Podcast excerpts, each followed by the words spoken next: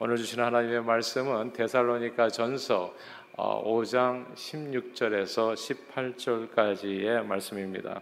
데살로니가 전서 5장 16절에서 18절까지의 말씀 우리 한 목소리로 같이 합독하시겠습니다. 시작. 항상 기뻐하라 쉬지 말고 기도하라 범사에 감사하라 이것이 그리스도 예수 안에서 너희를 향하신 하나님의 뜻이니라. 아멘. 제가 잠깐 기도합니다. 하나님 아버지 오늘은 동행 행복한 인생이라고 하는 제목으로 말씀을 나누고자 합니다. 오늘부터 시작하는 이 새벽 집회에 성령님 크게 감동해 주시고 매 순간마다 말씀에 도전 주시고 또 은혜 주셔서 말씀에 붙들림 바 되고 또 특별히 오늘은 늘 기뻐하며 행복하셨던 주님과 그 동행하는 삶으로 우리도 역시 주 안에서 누리는 기쁨을 온 세상에 전하는 복음의 일꾼으로 세움받는 시간이 되도록 성령님 온전히 주장해 주옵소서. 우리 주 예수 그리스도 이름으로 간절히 기도합니다. 아멘. 학창 시절에 부모님들은 그 친구를 좋은 친구를 사귀라고 그렇게 권면했습니다. 아, 친구 따라 강남 간다고 주변 친구들에게 영향을 많이 받는 그런 사춘기 시절이잖아요. 그래서 근주자적, 금, 묵자흑 좋은 친구 만나게 되면 좋게 되고 그리고 나쁜 친구들과 어울리면 좋지 않은 일들이 많이 생길 수 있기 때문에 친구를 조심하라고 부모님들은 늘 자녀들을 다그쳤습니다. 아, 사실 사람은 함께 걷는 사람에게 영향을 받습니다. 아니 동행하는 그 무엇이나 아, 서로 영향을 주고받게 되지요. 아, 미국에는 애완견을 키우는 가정들이 많습니다. 요즘은 이제 한국도 엄청 많아졌는데 저는 1987년에 미국에 왔기 때문에 그때만 해도 애완견 그렇게 많이 안 키웠거든요. 근데 지금은 어디를 가나 이제 우리는 강아지를 많이 사랑하지요. 애완견 키우는 가정들이 참 많은데 걷다 보면 애완견을 데리고 산책하시는 분들을 많이 만나게 됩니다. 아, 그때 보면 정말 다양한 아, 종류의 애완견이 있다는 것을 알게 돼요. 희고 검고 얼룩지고 크고 작고 통통하고 홀쭉하고 길고 짧고 매우 다양합니다. 아, 그런데 애완견을 보게 되면요 한 가지 흥미로운 사실을 알게 되는데 애완견의 모습과 주인의 모습이 조금 닮았다는 느낌을 받을 때가 있어요. 물론 예외도 있어요. 예외도 있어요. 큰 개를 아주 작은 사람이 끌고 가는 경우도 예외도 있어요. 그러나 몸이 통통하신 분들은 대체로 통통한 생김새의 애완견을 가지고 있고 아, 몸이 홀쭉하시는 분들은 이제 키우시는 애완견도 홀쭉한 편입니다. 본인이 다이어트 하듯이 막 강아지도 다이어트를 시킨다는 생각이 들어요. 제 겉모습만 담는 것 같지는 않아요. 주인의 성품이 급하면 아, 강아지도 좀 급한 것 같고 주인이 까다로우면 강아지도 성격이 좀 까칠하게 보입니다. 주인이 사교형이면 강아지도 대체적으로 이제 프렌들리하지요. 주인이 자신과 비슷한 애완견에 자기도 모르게 끌려서 그런 강아지를 입양하는 것인지 그게 좀 알고 싶더라고요. 아니면 살다 보니까 강아지도 주인하고 닮아가는 것인지 정확한 이유는 잘 알 수 없지만 함께 사는 사람과 강아지 모습이 여러모로 많이 비슷한 느낌입니다.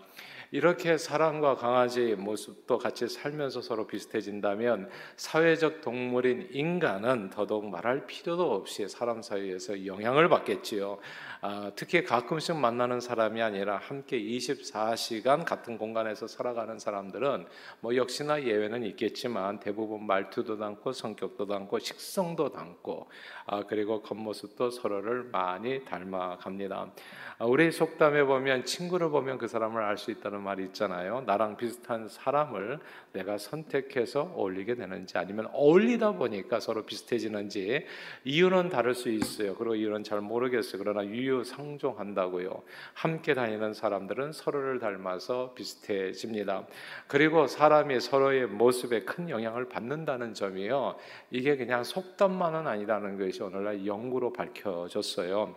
아, 비만인 친구를 가진 사람은 몸무게가 늘어날 가능성이 무려 45%에 이른다고 하죠. 엄청난 퍼센티지입니다. 친구의 친구도 체중이 늘어날 확률이 20%또 올라가고요. 아, 그 사람을 만나지도 못했어요. 친구의 친구까지도. 근데 놀랍게도 이 영향력은 친구의 친구의 친구까지도 미쳐서 그도 역시 자기가 왜 비만해지는지도 모르고 아, 그저 뚱뚱해질 확률이 10%또 올라간다는 거예요. 이렇게 통통한 강아지를 데리고 다니는 사람이 주인도 통통하고 이게 주인이 통통해서 강아지가 통통해졌는지 강아지가 통통해서 주인이 통통해졌는지 때로는 헷갈리는 하여튼 서로 영향을 받는다는 거. 예, 사람도 그렇고요. 단순히 생김새만 담는 것이 아닙니다. 사람을 보니까 우리는 코로나도 닮잖아요. 코로나도. 예, 코로나 한 사람 걸리면 코로나도 닮아요. 서로 만나는 사람인데 가장 가까운 사람이 가장 위험하지요. 이 질병도 흡연도 생활 습관도 닮아가고요. 함께 걷는 사람들은 정신 건강에도 영향을 미칩니다. 행복한 사람 주변에 있을 때 자신의 행복해질 확률이 올라갑니다. 그리고 행복한 사람의 친구의 친구의 친구도 행복해질 가능성이 아, 이제 6%나 더 올라가게 된다고 해요. 아, 옛 어른들 하시는 말씀 살다 보면 진짜 하나도 틀린 것 없다는 생각이 막 새록새록 들 때가 참 적지 않아요.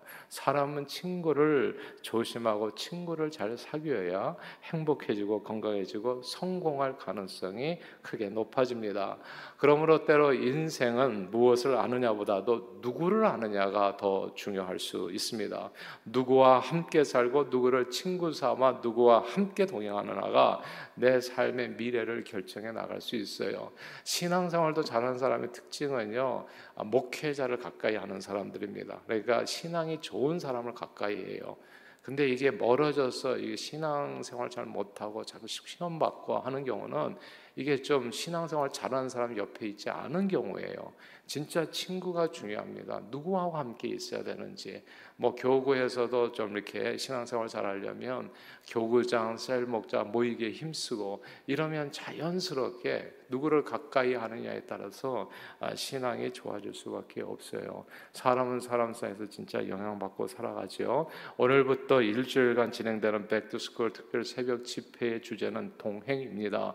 Walking with Jesus. 누구와 함께 걷느냐 이게 중요하다는 거죠. 누구와 함께 걷느냐가 인생에 진짜 그렇게 지대한 영향을 미친다면 정말 우리는 동행하는 사람을 잘 선택해야 합니다. 그리고 예수님을 선택한다면 아마도 가장 현명한 선택이 되겠지요. 왜냐하면 주님과 함께 walking with Jesus, 주님과 함께 걸으면 걸을수록 그분의 성품과 모습과 말과 행동과 모든 것을 담게 될 가능성이 높아지기 때문입니다. 그 사람이 닮아가게 되면 그러면 예수님의 친구의 친구까지도 영향을 받게 되고 예수님의 친구의 친구의 친구까지도 영향을 받게 돼서 이런 식으로 우리가 이 세상을 변화시키는데 저 여러분들이 놀랍게 우리 자녀들이 아, 쓰임 받을 수 있게 될 겁니다. 사람 사이에서 존재하는 인간은요, 사람 사이에서 존재하죠. 그럼 다른 사람에게 큰 영향을 받게 되기 때문에 사람은 늘 친구를 조심해야 되고 친구를 잘 사귀어야 됩니다. 그리고 인류 역사상 가장 좋은 친구는 우리 주 예수 그리스도이십니다. 이 친구와 동행하는 것이 가장 중요한 이유는 예수님이 단지 우리 인생을 건강하게 해주고 그리고 행복하게 해주기만은 아닙니다. 그것만은 아니에요.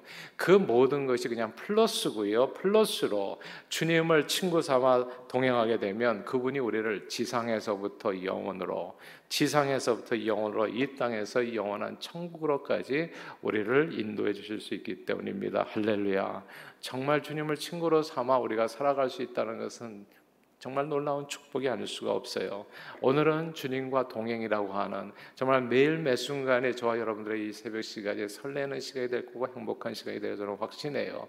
오늘 주님과 동행이라는 주제로 오늘 시작하는 첫날인데 많은 내용을 얘기할 수 없기 때문에 주어진 시간 속에서 오늘 본문을 통해서 딱 한 가지만 나누고 이제 마지막 날에 우리 같은 본문을 가지고 못다한 이야기를 그렇게 마무리하도록 하겠습니다. 오늘 저와 여러분들이 함께 읽은 대사로니까 전서 5장 본문은 예수님을 친구 삼아 그분과 동행하면 어떤 일이 우리 삶에 벌어지는지를 설명해 준 내용입니다. 크게 세 가지인데 깊 기쁨, 기도, 감사이죠. 오늘은 기쁨에 관해서만 간단히 말씀을 나누겠어요. 다 함께 16절 다시 한번 읽어볼까요? 16절입니다. 5장 16절 시작. 항상 기뻐하라. 아멘. 예수님과 동행하면 놀라운 일이 벌어져요. 기뻐하는 삶이 되어집니다. 우리 믿으시면 아멘 하십시다. 아멘. 그런데 이 16절 말씀에 보면요. 예수님과 동행하면 가끔씩 한 번 어쩌다 기뻐하는 것이 아니라 항상 기뻐한다고 말씀 했습니다. 예수님을 친구 삼으면 친구 대신 예수님으로 인해서 늘 기뻐하게 됩니다. 그리고 예수님을 친구 삼은 저와 여러분들의 친구도 기뻐하게 되고요. 친구의 친구도 자기도 모르게 행복해집니다. 왜냐하면 예수님이 우리가 친구 삼은 그 예수님이 행복하신 분이시기 때문입니다. 저는 윤동주 시인의 십자가라는 시를, 시를 굉장히 좋아해요. 제 인생시라고 생각해요. 아, 저도 굉장히 뭐 이렇게 시도 수필도 좋아하는 편인데 그래서 많이 읽는 편인데 아, 근데 제, 제가 이 시를 만나고 나서 아 이게 내 인생시구나 그것을 알게 됐는데 깨닫게 됐고 그리고 인생시로 삼게 됐어요. 아, 쫓아오던 햇빛인데 지금 교회당 꼭대기 십자가에 걸렸습니다. 이제 이렇게 시작하는 시거든요. 중략하고요. 제가 좋아하는 부분만 말씀드리면 괴로웠던 사나의 행복한 예수 그리스도에게처럼 나에게도 십자가가 허락된다면 이렇게 해서 이어지는 시거든요. 누가 봐도 이 괴로웠던 사나이였죠. 예수 그리스도는 죄인들을 위해서 이 땅에서 죽기까지 섬기셨던 분입니다. 십자가에 달린 예수님을 보면서 아마 행복하겠다 이렇게 여기는 사람은 하나도 없을 거예요. 그래서 괴로웠던 사나이가 맞아요. 그런데 이 시는 괴로웠던 사나이 그 다음 말씀이 중요하죠. 행복한 예수 그리스도에게처럼 이렇게 노래합니다. 저는요. 저는 이게 맞다고 생각해요. 예수님이 행복하셨다고 믿습니다. 가끔씩 어쩔 때 뭐 때때로 행복한 것이 아니라 언제나 늘 하루도 빠짐없이 매 순간 저는 예수님이 행복하셨다고 확신합니다. 성서학자들은요, 예수님의 유머 코드가 남다랐다고 얘기해요. 그러지 않았다면 절대 5천 명씩 모여가지고 몰려다니지 밥도 굶어가면서 얘기 안 들었을 거라는 거예요. 바리새인 무슨 윤리학자들 얘기하듯 도덕 아, 도덕 선생님 얘기하듯이 그렇게 강의하듯이 얘기했다면 다 떨어져 나갔을 거라는 겁니다. 특별히 아이들은 절대 15분밖에 아이들 저기 attention span이 안 된다고 하거든요. 근데 그 아이들까지도 그냥 며칠씩 들을 정도면 이게 재미가 없으면 들을 수 없는 얘기예요, 사실은. 그러니까 성서학자들이 모두 다 어그리하는 게 예수님의 유머 코드가 남달랐었다는 거. 그래서 말씀하시면 막 예를 들어서 5분마다 막 웃음이 터져 나왔다든지. 그래서 예수님의 말씀 자체가 정말 재미있었기 때문에 많은 사람들이 시간 가는 줄도 몰랐다. 이제 이렇게 얘기를 합니다. 그러나 예수님이 늘 기뻐하셨을까에 대해서는 이제 질문을 하죠. 왜냐하면 예수님의 사역 자체가 누가 봐도 늘 기뻐하기에는 좀 무리가 있는 무리가 있게 느껴지기 때문입니다. 그리고 성경에 보면 예수님이 우셨다. Jesus wept 이렇게 이렇게 주님께서 우셨다라고 하는 구절은 세 번씩 나오는데 예수님이 웃으셨다는 기록은 웃으셨습니다. He laughed at 뭐 이런 얘기는 he, he was laughing 뭐 이런 얘기는 웃었다는 얘기는 별로 나오지 않아요. 한 번도 안 나와. 기뻐하셨다는 얘기는 나오지만 한 번도 안 나와요. 그러나 저는 예수님이 우신 일은 정말 성경에 기록될 정도로 특별한 특이한 일이었기 때문에 저는 기록되었다 생각해요. 딱 세 번. 예수님은 그러니까 세상에 계실 때 딱 세 번 우셨던 거예요. 남자는 태어나가지고 세 번 울어야 된다. 태어날 때 웃고 부모님 돌아가셨을 때 웃고 울고 뭐 이렇게. 근데 예수님이 딱 그렇게 사나이 중에 사나이 전 이제 딱세 번밖에 안 우셨어요. 성경에 그 기록될 정도로. 근데 예수님이 우시셨다는 기록은 하나도 없어요. 근데 저는 이 일을 어떻게 이해하냐면 예수님이 웃으면 아마 일상이었기 때문이 아닌가 생각합니다. 가끔씩 역사에 기록될 필요가 있을 정도로 웃으셨 다면 그러니까 한 번, 두 번, 세 번 이렇게 웃으셨다면 아마 틀림없이 기록이 되었을 거예요. 근데 노상 웃는 얼굴이라면 기록할 필요가 전혀 없었지 않을까 생각합니다. 그러나 예수님은 늘 기뻐하셨습니다. 만약 예수님이 기뻐하지 않았다면 오늘 본문은 저와 여러분들에게 아무 의미 없는 내용이 될 거예요. 생각해 보세요. 웃지도 않은 예수님, 기뻐하지도 않은 예수님을 마음에 모시고 사는 저와 여러분들이 늘 기뻐하라는 말이 얼마나 말이 안 되겠냐고요. 그러나 우리 예수님은 우리 인생의 기쁨의 근원이 되는 줄 믿습니다. 그러므로 저는 저와 여러분들이 늘 기뻐하셨던 이 예수님을 본받아서 언제나 기뻐하며 이 치열한 전쟁터 같은 인생에서 기쁨으로 승리할 수 있게 되기를 바랍니다. 저는 저와 여러분들이 늘 행복하셨던 주님을 본받아서 언제나 행복하시기를 주님의 이름으로 축원합니다. 사랑하는 여러분, 우리 그리스도인들이 전하는 내용을 성경은 복음이라고 부르지요. 복음, 기쁜 소식이라는 뜻입니다. 늘 기뻐하시는 주님을 친구로 삼은 사람들이 전하는 기쁜 소식이 복음입니다.